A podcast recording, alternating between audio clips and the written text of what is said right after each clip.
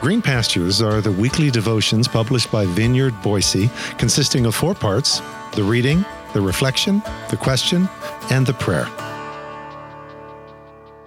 Green Pastures for Sunday, November 12th. The Guest House.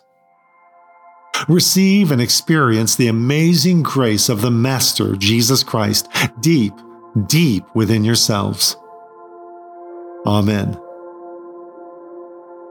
These are the final words of Philippians from the pen of Paul. Sit with them for a few moments, perhaps even kneeling down on the hard stone floor of this moment. Ponder all that God has spoken to you through these Philippian pages. Ponder the lines of that centering song of the Christ hymn that we met in so many different translations. Ponder and receive and experience the amazing grace of the Master deep, deep within yourself. And to these final words of Paul from these Philippian pages, I would append these from the ancient Sufi poet, mystic Rumi, who, along with our cousin Etty Hillesum, had plenty of his own eureka moments of divine encounters.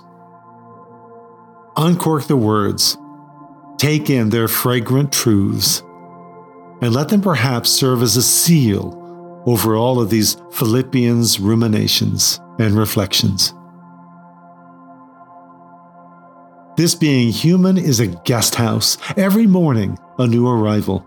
A joy, a depression, a meanness, some momentary awareness comes as an unexpected visitor.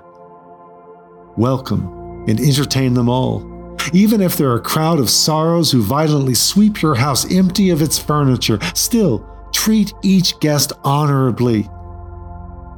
He may be clearing you out for some new delight. The dark thought, the shame, the malice, meet them at the door laughing and invite them in.